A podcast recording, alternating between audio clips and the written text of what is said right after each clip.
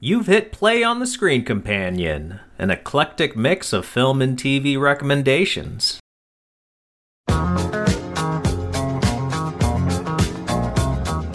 '70s movies out of New York City, starting with Saturday Night Fever, which is about a 19-year-old Tony Manero. He has a dead-end job as a paint mixer. He's the middle child of a low-income, dysfunctional Italian family. But none of that matters come Saturday night. On the dance floor, he's the king. Obsessed only with looking good and dancing better, Tony's short-sighted ambitions are challenged when he gains a new dance partner, his brother leaves the church, and racial tensions in the neighborhood flare up. It all culminates in a dance contest where Tony decides whether he should remain ill or finally cure himself of that Saturday night fever. So Andrew, this was your first watch. What were you feeling when it ended? Disgusted. It's a rough watch. I was not expecting that from a disco movie. Yeah, dude, it was a bit much. The way it opens, the beginning of the movie is just like, oh, this is going to be fun. This is going to be really good. Stayin' Alive playing. Travolta just strutting down the street. It just looks like it's going to be, oh, here's a good happy-go-lucky, good-natured kid doing his thing on the dance floor, and it's like, no, dude, it's a rough movie. That beginning, you were totally on board? You didn't feel any sense of irony in him strutting around? No, not really. I think the song in the background, Stayin' Alive is such a jam. And then he goes to work at a hardware store, so he just seems like an upstanding citizen. Because it is so heavy with the Bee Gees music in it, were you questioning at all how much it might turn into a musical? No. I knew it wasn't a musical. It's one of the top-selling soundtracks of all time, on top of the Bee Gees being, at that point, the biggest act in the world. I don't want to be like, oh, I'm such a Bee Gees fan and expert, but there's this documentary on HBO about the Bee Gees. It's long. It's like a 2.5-hour documentary, but it covers their whole career, and it's fascinating. That enhanced my experience with this movie, knowing that they were such a big hit, and I just knew they're going to put this music in this movie as much as they can. It's because it's the goddamn Bee Gees. Do you remember anything they said about their involvement with this movie and that documentary?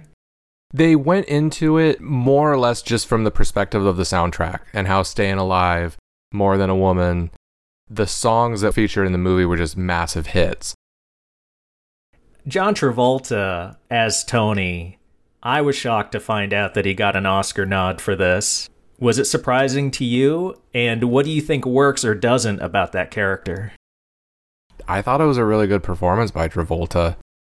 He played a kid who was a smooth talker and one of those guys that knows how to get his way. He knows what to say, but when he doesn't get what he wants, he turns on a dime. He played like classic sleaze. The family dynamic stuff was, I thought, also really interesting. I come home, you tell me I'm late for dinner, and you know that I gotta work till 6 o'clock and I can't make dinner in time. You should have been a priest like your brother. You wouldn't worry about a job. Every time you mention Frank Jr., you gotta cross yourself. He's a priest, ain't he? Father Frank Jr., your brother. You're so jealous of Frank Jr. Oh, shut up, will you? Hey, the shirt, wash the shirt, stupid. Okay. Basta! All right, come on. Manja. Eat, go ahead. Eat. I got more pork chops, more spaghetti.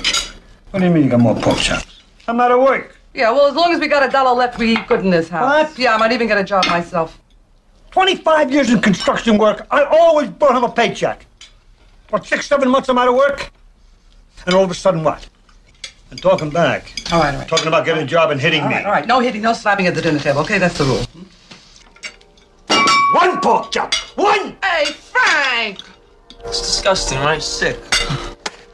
We just washed the hair. You know, I work on my hair a long time, and you hit it. He hits my hair. That family stuff helped humanize him, and I started it feeling hostile toward the character. He's just such a strutting cock, and he puts so much value in appearances. I didn't like him. I couldn't connect with him at the beginning, and I got worried there wasn't going to be an arc and that I'd have to watch this douchebag the entire movie. Thank God they showed he wasn't a complete asshole. stuff with his kid sister early on. Mm-hmm. He's very warm. And he does a pretty good heel face turn by the end. I think it's a cut above the rest when a character believably plays villain and hero qualities in the same movie. Because he was able to do that, I think it was all right that he got nominated. It was well-deserved. It was a great performance on his part. So, Merriam-Webster defines sleazy as marked by low character or quality. Yep. What came off as sleazy in this film, and do you think it added something important to the story? What was sleazy about the movie was honestly just the people. Yeah. There's only like maybe a handful of characters that are positive all the way through. For instance, his kid sister, who draws him a picture, and that's kind of all you see of her in the movie, other than clearing the table. I would say that the hardware store owner that he works for is a positive character through and through, because the only time he really has a big blow up, he immediately is like, hey, look, sorry, I got heated. You're a good kid. You still work for me. He was a good guy. And there was someone else too. Oh, his brother, Frank. Yeah, his brother was a good guy. Just conflicted, but a good guy. And I can understand that business owner's perspective, though, because in that scene, isn't it Tony telling him, hey, I need time off right now? Yeah, he didn't give him enough warning. The hardware store guy was always a great dude. I mean, he gave him a fat raise, all because Tony was like so grateful for a small raise. He's like, okay, you deserve more, I get it. But other than that, I can't think of a straight positive character through and through. There were characters who weren't necessarily as nasty as others, but everyone in this movie who had dialogue was pretty much a sack of crap. I expected to see more sleaziness in the actual locations. Brooklyn looked all right, except for that subway car near the end of the movie. I mean, it was covered in graffiti like it was a condemned flophouse. Mm-hmm. Yeah, nah. But definitely the sleaziest thing was Tony's crew. They just came off so bad. Yeah, it was hard to watch them sometimes. It's always been interesting for me watching movies like that, because it is hard for me to relate to any of those types of characters, because I have just never acted like that in my life. And so I see it and I just think, how do these guys... I can understand how they get along with each other because they're all pieces of crap. But how does anyone give them the time of day? Travolta's obsessed with his looks. He's a 19-year-old kid. He's a D-bag. In the beginning, he's harmless, pretty harmless. And then when he's in the club, everyone loves him. It's like, all right, because he's the dancer. I get it. Like, he's really cool. But then poor Annette comes by. She's cute. She wants to dance with him, and he's just so nasty to her for no reason through the entire movie. And then, of course, she starts getting really gross and desperate with him, and it's just not a good look for her. And then, of course, the ending when she's just like, all right, Tony, I'm going to let your crew run a train on me because you won't give me the time of day. And that just goes south so hard. That whole 5-minute window, and that movie just goes south so fast. And they saved it for like the last 15 minutes of the movie. Yeah, it's a huge, huge bummer. Everyone like peak a-hole is in the last 15, 30 minutes of the movie. The first glimpse that I had of Travolta being a bad dude was the casual racism when they first are walking into the nightclub. And I was like, oh boy, it's these kinds of guys. But it's like New York in the 70s. Racial tension in the 70s films is commonplace. So I wasn't like taken aback, like, oh, how would they say that? But it was just kind of like, dude, you know, you're saying that out in the open. They're not even in the club yet. They're just on the street, just walking into it. They're walking by people saying that stuff. But it's not like it's totally limited to that time and place.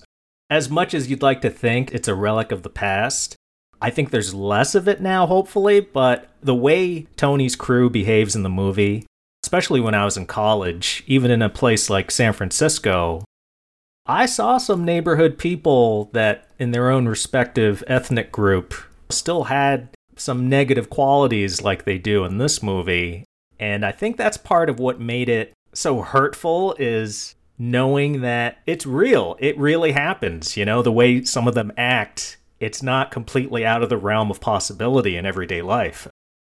100% agree with you. I know that it's not like, you know, we're not in our Star Trek future yet, even though it still happens today, it isn't commonplace. And so for it to be portrayed as just very casual, it's just kind of like, huh, I didn't clutch my pearls or anything. It was just more like, oh, dude, come on, man. Don't say that. Because they were just being crude. It wasn't like, oh, you know, I hate all black people. It was just making dirty sex jokes mixed in with racial epithets, rhyme games, but just immature stuff. Then at the end of the movie, it does get like, hey, man, take it down a notch. But then Tony does something very admirable toward the end of the movie when he's at the dance contest. And after seeing all the racial stuff, when he wins first place and he's disgusted because he knows it was racially motivated because he had home field advantage against some, I think they were Puerto Ricans? Yes. And he doesn't accept it. He gives the first prize to them. That was a really nice turn. That's something I wouldn't have credited to his character from what I saw at the beginning. It was an admirable thing for him to do, but I didn't feel like this was a guy who was just trying to do the right thing. I think it was a guy who was being fair, and it is the right thing to do to be fair.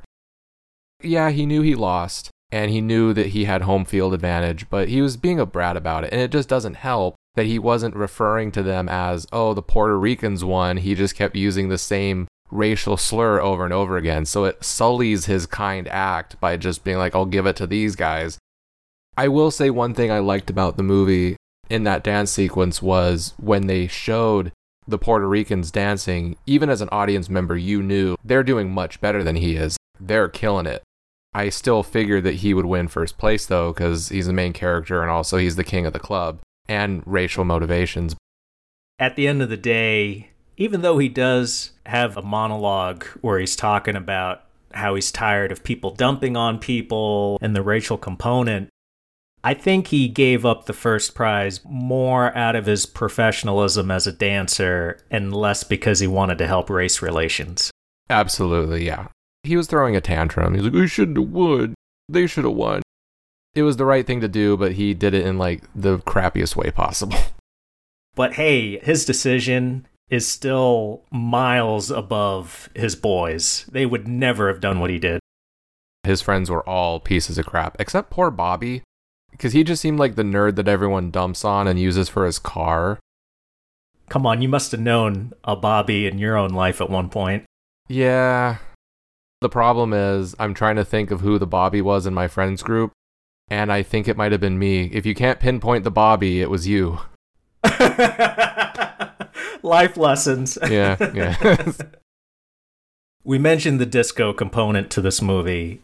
It's crucial to the presentation. How much do you think a viewer needs to like that genre of music in order to enjoy the movie? You better like disco if you're going to enjoy this movie. There are dance sequences in the movie that I felt could completely be edited out, and the story of the movie is the same. I don't want to say it's gratuitous dancing because it's not like it's bad. It's an unnecessary dance sequence, but the song's a jam, and Travolta's a great dancer. How much would you say you're a disco fan? Oh, dude, disco's great. It's a fun genre. I mean, it is pretty samey, but disco can be a great listen. Daft Punk did their Random Access Memories album a number of years ago at this point, and it was very disco heavy, and it was great, and I love the older stuff. I like that genre, but I know my dad hates it. He might fast forward the dancing stuff because it's just the Bee Gees. Like, he likes the Bee Gees back when they were doing their 60s stuff, not when they turned into the disco group. Oh, I didn't know they had done non-disco stuff. The disco section of the Bee Gees was they reinvented themselves. Like, you know, just doing harmonies like the Beatles and the Everly Brothers. But they are, of course, most famous for their disco, because that's when they became the titans that they were. I'm not a huge disco fan. As tracks on their own, I wasn't into all of the music in this. But I forgave a lot of it in context, because that's Tony's scene. I expect to hear disco in a discotheque. What I didn't like was how on the nose the Bee Gees songs were to what was happening on screen. More Than a Woman, as Tony dances with Stephanie. You should be dancing, as he's dancing in the club. Good thing the Bee Gees didn't write a disco version of Simon and Garfunkel's Bridge Over Troubled Water, or else that would have played during the bridge scene at the end. Yeah. Oh my God. Yeah, that bridge scene at the end of the movie was a bit much. You mentioned that you felt like some of the dancing scenes could have been cut out. Do you think it ever comes off as the filmmakers using disco purely for marketability? No, not really, because even with that, I feel like they could be edited out, but it's just another moment to kind of let Tony's character shine as the guy who is the best dancer at the club and the best dancer in his neighborhood. That one scene when he was dancing with that one girl who was just like, oh, are you as good a lay as you are on the dance floor? And like, he just wasn't jiving with her on the dance floor. Fran Drescher. That was Fran Drescher? Yeah. Oh, shoot. Yeah. So he wasn't liking Fran. And so he just kind of kicks her to the curb and then just takes over the floor and does that really cool dance number. It's unnecessary, but it solidifies him as like this good dancer. And it's honestly a nice breather from him just being a piece of crap. He's dancing now. He's harmless. There you go. He's still a bit of a piece of crap, though, because you can just see how much confidence he has in himself. I don't think that necessarily makes someone a piece of crap. It's just the arrogance and the mistreatment of others after that are the problem.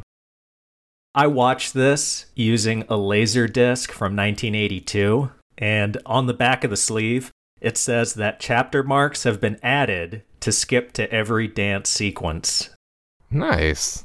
I hope that mentality wasn't a big consideration during the making of the movie. Use the disco stuff as much as Tony's arc demands, but anything more than that would just belong in a straight musical at that point. I don't feel this ever got too far with the disco, which makes me wonder, though, do you think this movie could be considered a love letter to disco? This was the movie that some people believe was the decline of disco because it's when it made it the most palatable for white audiences. It took from the black and queer communities something and just made it more subdued.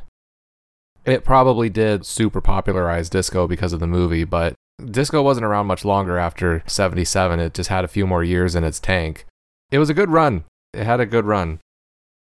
I'm not saying it's a fair relationship between that genre and the characters in the movie that like it, but if I was super into disco, it wouldn't be doing me any favors to see Tony's crew so into disco. Yeah.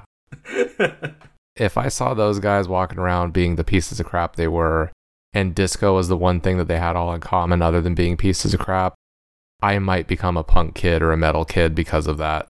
Try to go anti-disco as much as I could. You're talking about a movement that really did happen, right? In the 70s and 80s, weren't there people that went in those directions because they didn't like what disco was about to that extent?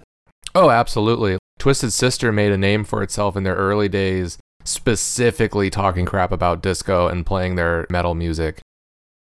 Do you have any big criticisms for this movie? It's hard to call it a criticism. It's just the characters, but the cast is largely unlikable. That would be my criticism, but it's still an engaging watch. It's one of those time capsule movies. I kind of like it from that perspective. Like this and Cruising are time capsule movies, I think. And this one right here, it's the discotheque scene. It's people being sluts and a-holes the whole time. And it all catching up with them at the end. It's just really interesting. I don't think the subplots feel like they connected enough to Tony's journey. That ex-priest brother character, that was a great detail, but he's got maybe 3 scenes. You mentioned Tony's younger sister. She seemed cool, but she was in 2 or 3 scenes. The subplot involving Annette, who's constantly trying to land Tony. It feels like stuff that happens, but what was the point? Like that girl, her last scene is really intense, but did Tony learn anything from that? Or just another example of sleaze, simply there to show that he's far from being a white knight? I got that early on when he was lighting a cigarette at the club and she tried to get hers lit and he ignored her and blew out the match. Yeah. It's like, I get it. He's an asshole. You don't need to show me another example of him being an asshole in the last 10 minutes. But that also feels like really 70s about the story. They're not going to wrap everything up in a nice little bow, especially a drama like this. Heck, they'll bring up some big twist or some big moment in the last 5 minutes, but then there's no denouement. You know, it just happened. Deal with it. Goodbye, end of the movie, enjoy. Yeah. Now, I've seen some differing opinions about the ending. Do you think Tony and Stephanie actually just stay friends, or was the dialogue a feint, and they were really acknowledging their feelings for each other? I think it was ambiguous enough to go either way. What do you want it to be? I kind of just want them to be friends. I think that they wouldn't work together as a couple. They're both a-holes. Like, they both suck. But they do it in a really interesting way of coming at it from two different angles. He's super narcissistic, and she just seems to have a lot of self-doubt. It's not just that she has self-doubt. It's just, oh, I met Laurence Olivier today. It's like, who cares? You got him a cup of coffee. The whole time, like every time she mentioned someone famous, she would just talk about how it's like, oh, you know, they said I was super smart and that I was like the best worker there. Now that could be happening, but really, no, it's not happening every time you fetch someone a cup of coffee or something.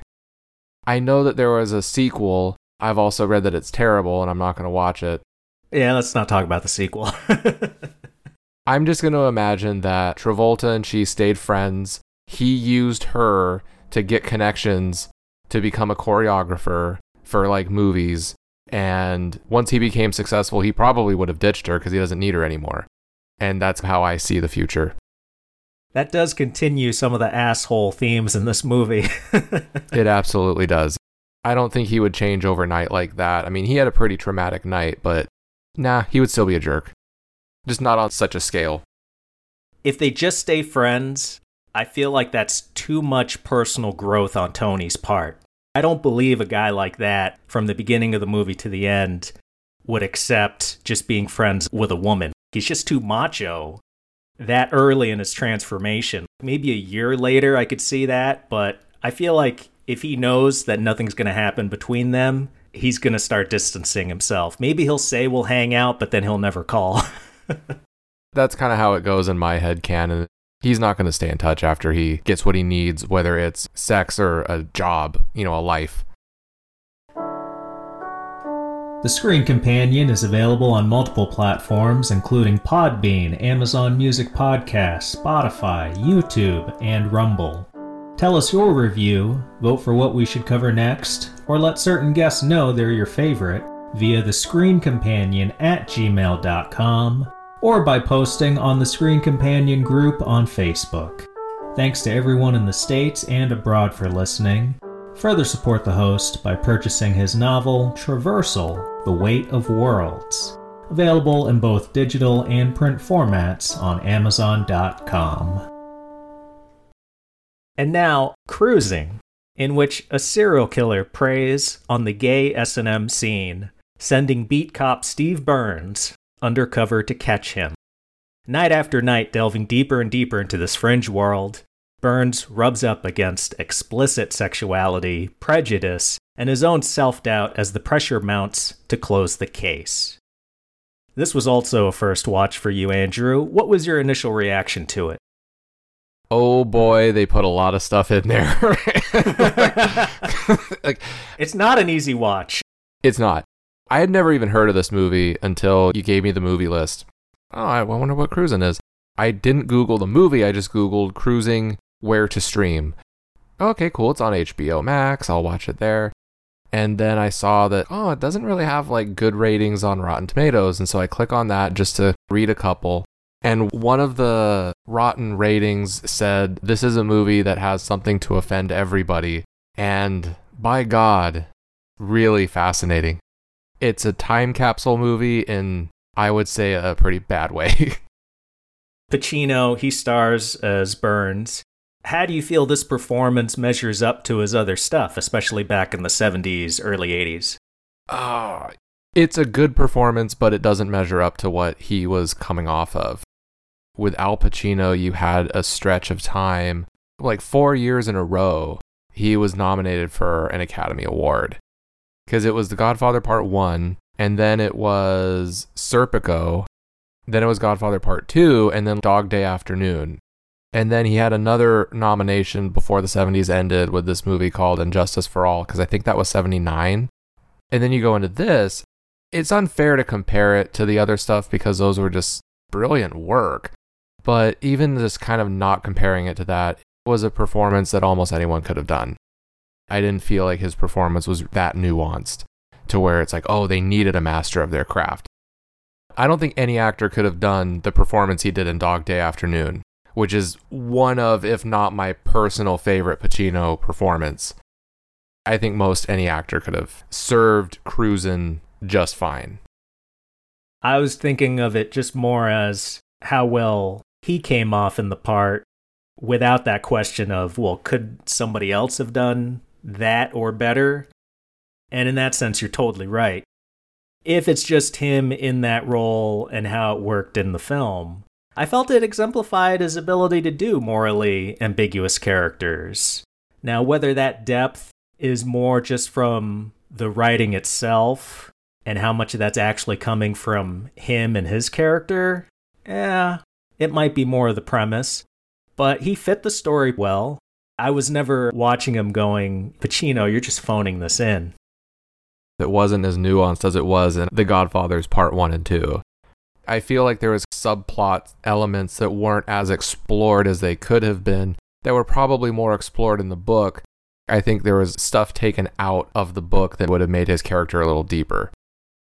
I have to confess that I got perverse pleasure from bringing you into this episode because in my mind, anything involving sex, I want you to be a guest. Oh my goodness. Because I just love your reaction to whatever it is. If it's too many titties, whatever. So that all being said, where do you feel the sleaze comes into play in this? You know where the sleaze comes into play, Frank. Yes, because I've watched this movie, but as you said, not a lot of people know about this movie, and as difficult as a watch as it was, I think sometimes we need to be challenged, whether it's to confirm how we feel about certain issues or to maybe change our minds a little bit. So I want more people to know about this movie, especially because it's like a dark horse bit of Pacino's filmography. So there are plenty of people out there who haven't seen this. And like you, when you started, have no idea what's in store for them. So where does the sleaze come into play? Come on, get it on record. Absolutely, the sleaze comes from the city, because there's a lot of grimy stuff. It just never really looks good. It's not a good depiction of New York at all. But the sleaze largely comes from the S&M clubs, and I would say the overall depiction of the gay community. Like I said, this is a time capsule in like one of the worst possible ways, because you can see that this is the gay community being portrayed as just degenerates. And I mean, really, like it's some degenerate behavior going on in the middle of those clubs. There were certain shots where I thought, okay, you see this guy in the background. It's not even in the background. He's like kind of in the middle of the shot, but it's just supposed to be some background character in the middle of the club getting a beach. I'm seeing that and I'm thinking that probably happened in those types of clubs. I don't know. I've never been to an S&M club. I can imagine that would happen. There was that Woodstock documentary on Netflix about how it all went south, the 90s one, where this guy was telling a story about how in one of the DJ hangars, he saw just like rows of people up against the walls having sex out in the open. That kind of stuff. It's like, all right, that's going to happen in real life. I get it. People do that. So I never felt like that stuff was too much. There was one scene in particular where I thought, no, like this didn't happen in the wild. I refuse to believe. Was it the Crisco? It was absolutely that. It's not because I feel like that was, you know what, if that's what people do in the privacy of their homes, great. I know I can come off as a prude on this podcast sometimes, but I really don't care what people do behind closed doors. I it's fine, but I just... It was behind the closed doors of a club. It wasn't happening in Central Park. It wasn't happening in Central Park, but it was happening in the middle of the club. They were surrounded by people, and this dude's just lubing up his fist, and I'm just like, no. It's like, oh, what are you going to do? Are you about to bake a pie? No, I knew exactly what was going to happen, and I'm just like, no, this is... It's one of those things where it stretches believability for me. You know, people getting random blowies in the back corners, that doesn't stretch my suspension of disbelief is still there. That happens today. That happens in clubs everywhere. It happens. But that was too much. I just can't believe that they would actually do that in the middle of the club. However, I didn't live back then. I wasn't part of that scene back then. It could have been there. And I would say that if there are any listeners to this podcast who lived back then, went to those clubs back then, and can correct me, please, in graphic detail, send a message to the Screen Companion at gmail.com and let us know. And I'll eat my words. There are certain things I cannot believe that would actually happen in the middle of the club. It's just too much. It's too much cleanup. It's too much of a hazard. And it's nasty. It's just... that was a bridge too far for me. It was interesting being a fly on the wall in those scenes. A lot of stuff was coming up for me. What you just said, a lot of it, I find it fascinating, starting with all that stuff happening in the club. Just so many bare asses, especially that first scene. They even do like a dolly shot of guys in jockstraps and just their bare asses. There's like a string of them, like 6 or 7 sets of buttocks. And while a lot of the stuff made me uncomfortable, partially because of the decorum and also, you know, it's just not my bag. I think I probably would have accepted it a little bit more if it aligned more with my sexuality, but I would still be a bit uncomfortable with it. That being said, if we're going to moralize it for a second, I would accept that behavior in that club more than I would the Italian-Americans in Saturday Night Fever, because I'm watching this stuff, but in the back of my head, I'm going, well, they're all adults. They're in a club where it's obvious it's an S&M club. Nobody's accidentally going in there thinking they're just going to get a beer and watch the game. Yeah. And hopefully people watch it and they don't think it's immoral. I don't think it's immoral. So in that sense... appreciate might be the wrong word, but I accept it a bit more than I do some of what's going on in Fever. And then as far as how explicit they got with it and how more explicit it gets if you really think about probably what's happening in some of these moments, I just think back to my college days. Have you heard of the Folsom Street Fair? No. When I was in college, it happened every year in San Francisco, where literally an entire neighborhood would have a gay S&M festival. They would be flogging naked people out on the street. There would be people up on stage, strung up like turkeys. But like with this movie and the club, it was advertised that, hey, today in this neighborhood, this is what's going on. So if you're walking through there, you're not seeing people with strollers and little babies going through this, right? However, it's blocks of it, and there's gay porn on television screens and vendors selling dildos just right on the street. I didn't really see much of an attempt to shield people's virgin eyes. If I could see that going on in circa 2010, I totally believe that a dude would put Crisco on his arm and do that in a dark, seedy club. You telling that story, I agree with you. That does open my eyes a little bit. I didn't know about the Folsom Street Fair, but it's just... I was there, man. You were there. I do also agree with your point that it is a room full of adults, consenting adults. It was never a moral issue. It was just always like, dude, come on, like, really? But knowing about that street fair now, like the Crisco scene, now it just seems more... I don't want to say it seems okay. The gay community was not portrayed well, I think, in this movie. Every gay character, except for Ted, it comes off as they're portrayed as degenerates and horn dogs. Ted was the neighbor, right? Yeah, Ted was the neighbor who, even in his case, was kind of a gay stereotype because he was a playwright.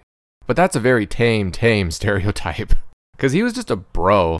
That's funny. I thought you were going to say what happens to him by the end of the movie is worse for depicting gay people. It is, but that's another thing. I mean, that's kind of like an old Hollywood trope. Gay people can't have happy endings. Like, he didn't deserve any of that. It was not a good portrayal of the gay community at all. From a historical standpoint, it is also kind of fascinating that this is the pre-AIDS epidemic. So historically, like, that makes it a little more fascinating.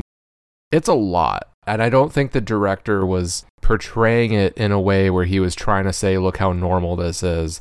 I think the director, the way he filmed those scenes, it was specifically for us as an audience to be kind of like, oh, that's what they do in those clubs? Like, ooh. I don't think the director's lens was trying to make it morally ambiguous or make it look normal or just like this is what consenting adults can do behind closed doors. I think we were meant to be grossed out. I feel like there were spots in the script that would allude to the film not trying to be down on gays beyond just the setting of the film, because it really adds an interesting texture to set it in the S&M scene. I think Paul Sorvino, maybe him or somebody else, one of the cops, mentions early on that it's not the overall gay community, it's a subset. And then when Burns, while he's undercover and they catch that one guy, but it's the wrong guy. And Burns is voicing his objection to the way the suspect is being treated. You could say it's just little morsels to try to get away with being mean to gay people, but especially back then, if they wanted to get away with it, why even throw any of that stuff in there? Just be as overt as they would want to be back in the 70s, and yet they're not. Okay, maybe it's lascivious the way the gay men are portrayed, especially at the club and in the park.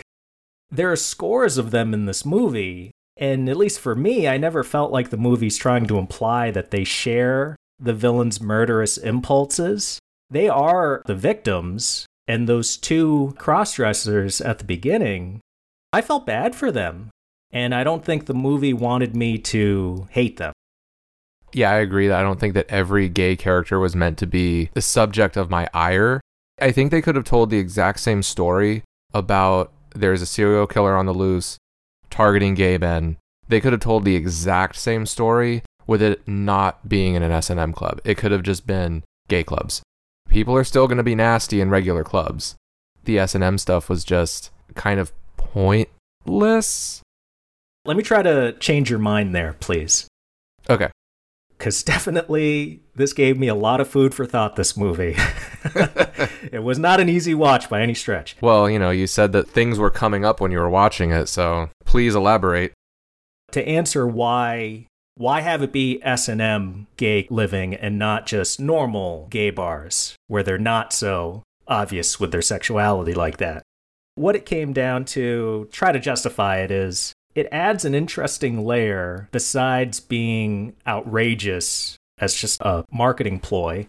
I was watching those scenes when Burns is undercover and he's getting a lay of the land, and later in the movie where he's been in it for at least a couple weeks. I got this sense that one of the subplots, not super obvious, but I feel like it was there, Burns dealing with his own sexuality. And I was thinking, if I was him, even if he starts the movie the straightest guy ever and he's had sex with dozens of women, if you're in a situation where you're around that many dudes doing such explicit things, not that it's going to turn you or anything necessarily, but just that you have to face it, what your reaction is to it, and it adds some drama and some interesting things in those scenes that wouldn't be there if he's just at a gay cafe and a couple of people are just talking about their Starbucks order. You know, that's not as interesting for any kind of conflict with the character. I'm going to assume you've never been to a gay club? That is an incorrect assumption, sir. Oh, okay. I've been to a few gay clubs. And I identified with having these men stare at you like a piece of meat. They do a lot of stuff with glances and stares in this movie that, from what I've heard from interviews with members of the gay community, is somewhat accurate, that you can just say something with a look, and there's important communication going on there. And me, I'm not a super sexual person, so the feeling of discomfort in a scenario like that, but whereas I could just walk out of the club, Burns is on a case. It's part of his job. He has to stay there, whether it's good for his mental processes or not. And I thought it added something nice to the story.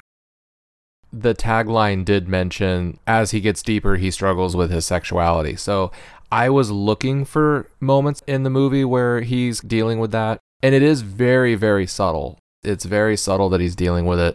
Because if I didn't know that that was a subplot, I don't think I would have picked up on it. I would still make the argument that the S&M section of it, although I agree with you that like it is something to throw him into a more extreme situation, him being in a gay club versus, you know, the kink, which is the S&M part of it. I think, I guess the kink section of the whole thing, I feel is a little exploitative, I'll say. The gay clubs that I have been to in my life had male go-go dancers, either in tidy whities or jock straps, dudes walking around in a Speedo. So it's not like I went to these gay cafes, as you put it, where we just order a cup of coffee and chat.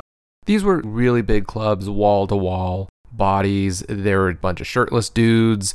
It was still a very sexually charged environment. So I think, you know, like it didn't have to be as extreme. I didn't need the Crisco section of it.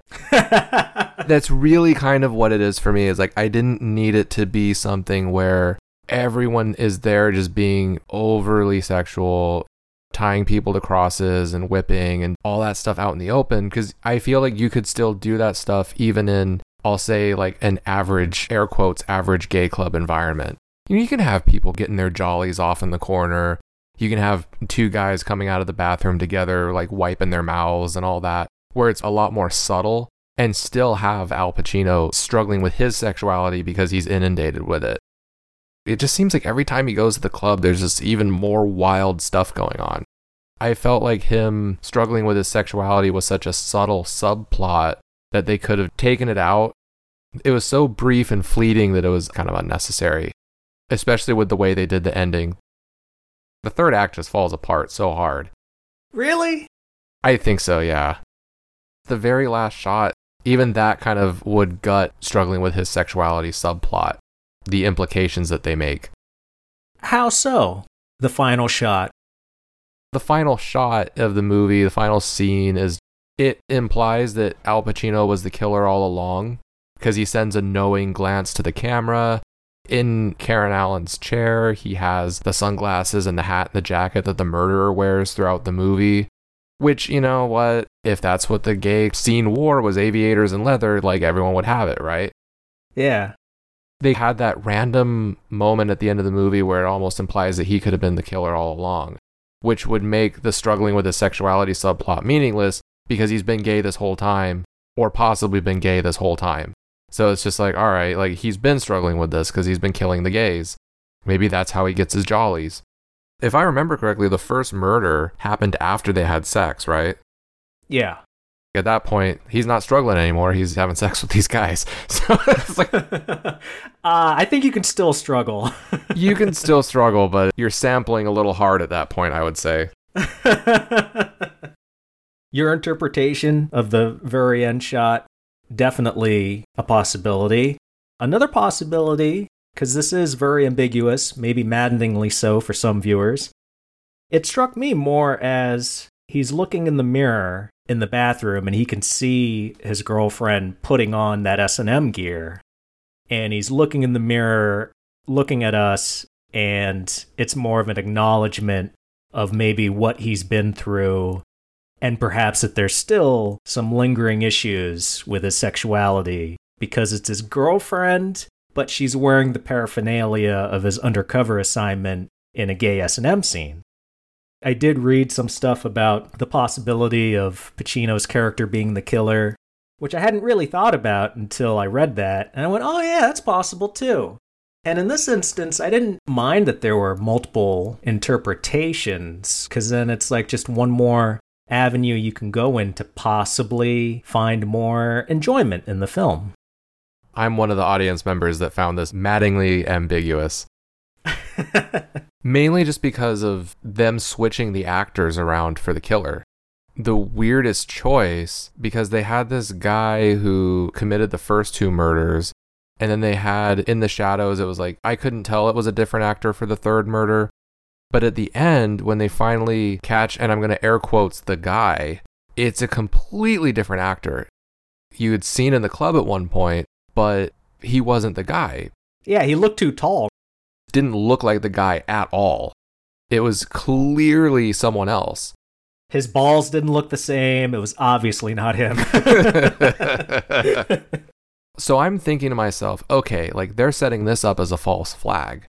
Pacino's going to think he has the guy again, but maybe he'll stumble onto the real killer. Because at this point in the movie, it's wrapping up, and I know that we're coming up to the ending. But then, like, that's just how it ends. It's like, oh, okay, he caught the killer, but it's not the same actor. On the final interrogation scene, it does start to imply that maybe it wasn't the guy.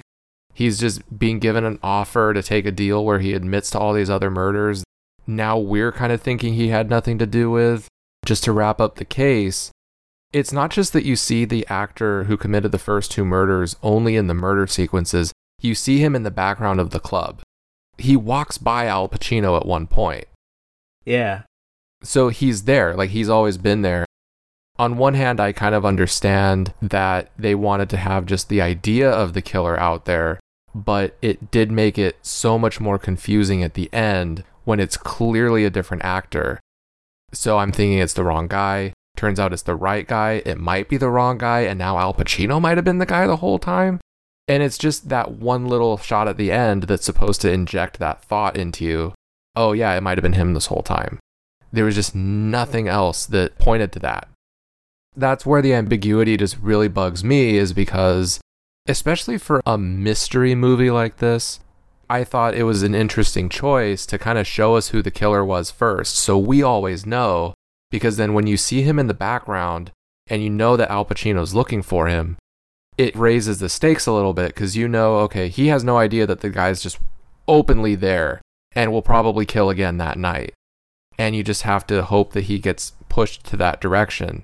And so when he goes after the first guy and you know it's not the dude, it's, oh, good, you know, like every cop story should kind of have that where they finger the wrong guy. Now, what were you doing up there? What is this shit, huh? You were going to stick him, weren't you? What are you talking about? Whose room was it? His. Is that right? I told you what we're doing in there is none of your business, so you had no right to come in there. You didn't have a... I want to know what you were doing in there. Nothing! He's tied up, lying face down. Nothing. Listen, we got enough to stick you away for 3 years right now. It's as tight as a chicken's ass. Hey, listen. This guy cruised me. I didn't even know him. I didn't even know his name. I told you it was my room. That's all I'm going to tell you. I want to see him around. Ah! What the hell was that? What did he hit me for? Who paid for the room? What was that? Who paid for the room? What did he hit me for? Who paid for the room? I told you I did! He did, man! But then it looks like they're doing it a second time, but then the movie's like, oh, psych, you know, it was him. And it's just very out of place. Was it really a mystery in that if there are multiple killers, we see at least one of them early on? Did you feel like the end game was discovering who the ultimate perp was that Burns was going to call her? I believe so. And I think the idea of it being multiple killers, the only reason why that bothers me is because all of the murders were done with the same murder weapon.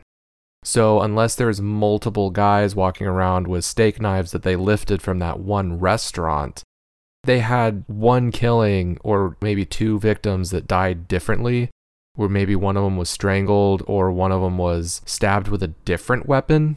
Then I would be like, oh, okay, yeah, there could be multiple killers and, you know, they got one of them, but there's another one out there. But the fact that it was just the same, it's that steak knife, it just seems like one guy. Maybe that's who the movie is denigrating the most and vilifying gay busboys. That there's a slew of gay killer busboys out there with steak knives. Well, do you have a favorite scene or performance? The first actor that they had portraying the killer, I felt was really intriguing, the way that they had him dressed up, and he had such a unique voice that it made me kind of like, oh, this guy sounds menacing. They cast a really good guy for this killer. So I think that was also kind of a disappointment, him not being the ultimate bad guy at the end. Paul Sorvino was pretty good. You know, he plays a cop. He played a cop in Law & Order. He's a cop in this one now, so I wasn't too surprised. Ted was the best. I loved Teddy. One standout moment for me was when Paul Sorvino goes to Teddy's apartment to look at the body and I guess open the case, and he catches the cop from the beginning who was hassling the cross-dressers and essentially raping them. And he just acknowledges like, D. Simone, 6th Precinct, because the cross-dresser just gave him a partial name but knew he was the 6th Precinct. So you see that he recognizes that this is the guy who's problematic, or at least could be problematic. The cross-dresser just wasn't making it up. You can see him file it in the back of his head and then just move on to the murder at hand. Since you feel that the movie has a negative portrayal of the gay community, what do you think about its portrayal of police, going off of what you just mentioned? Also not really that good, especially with the end of the movie possibly hinting that Pacino was the killer. I mean, you had the one cop through the film that I felt was really the good cop. Now they kind of sullied that a little bit, potentially. At the very beginning with those two cops hassling the crossdressers and then forcing them to go down on him, that was awful. When the crossdresser first brings it up to the captain, he's very dismissive, doesn't take it seriously until at the very end he's confronted with it. A big reason why they wanted the case wrapped up was political reasons. The Democratic Convention was coming to town. They wanted to open and shut it, which is, why us not really knowing if that guy was the killer or not, because they're just forcing him to confess to a bunch of murders that he may or may not have done for a much lesser sentence, which was odd. It didn't really work well. And then the interrogation scene, they had some big buff guy come in a jockstrap and just slap the crap out of him. That was weird. I don't understand that at all. I didn't understand it. I thought it was kind of funny, though, that he came out, it's like, I need a lawyer, and that's who comes out. They had some weird interrogation techniques in the 70s. The most realistic part of the whole movie for me was when the wrong guy, it was like Skip Lee, I think was his name. When Skip asks for a lawyer, the guy comes out, slaps him, walks out of the room, and then Skip just yells, "Who is that guy?" That was the most believable part of the movie for me. I would be thinking the exact same thing. Who the hell was that? Was that supposed to be a cop? I think so, because who else would it be? But I don't know why they had to put him in the jockstrap. That was the thing. They could have just had an officer come in and slap him. But, at that point in the movie, you also have the officers, if I remember correctly, throwing some slurs around, not being very kind to him just because he was gay. And I think that was probably just meant to be another insult. Oh, he goes to S&M clubs. He probably wants to get hit by a guy in a jockstrap. I think it was just another way of the cops being abusive and homophobic. There's at least 6 murders that they're looking into. Did it ever cross your mind how little they want to catch the killer, considering they send one guy undercover?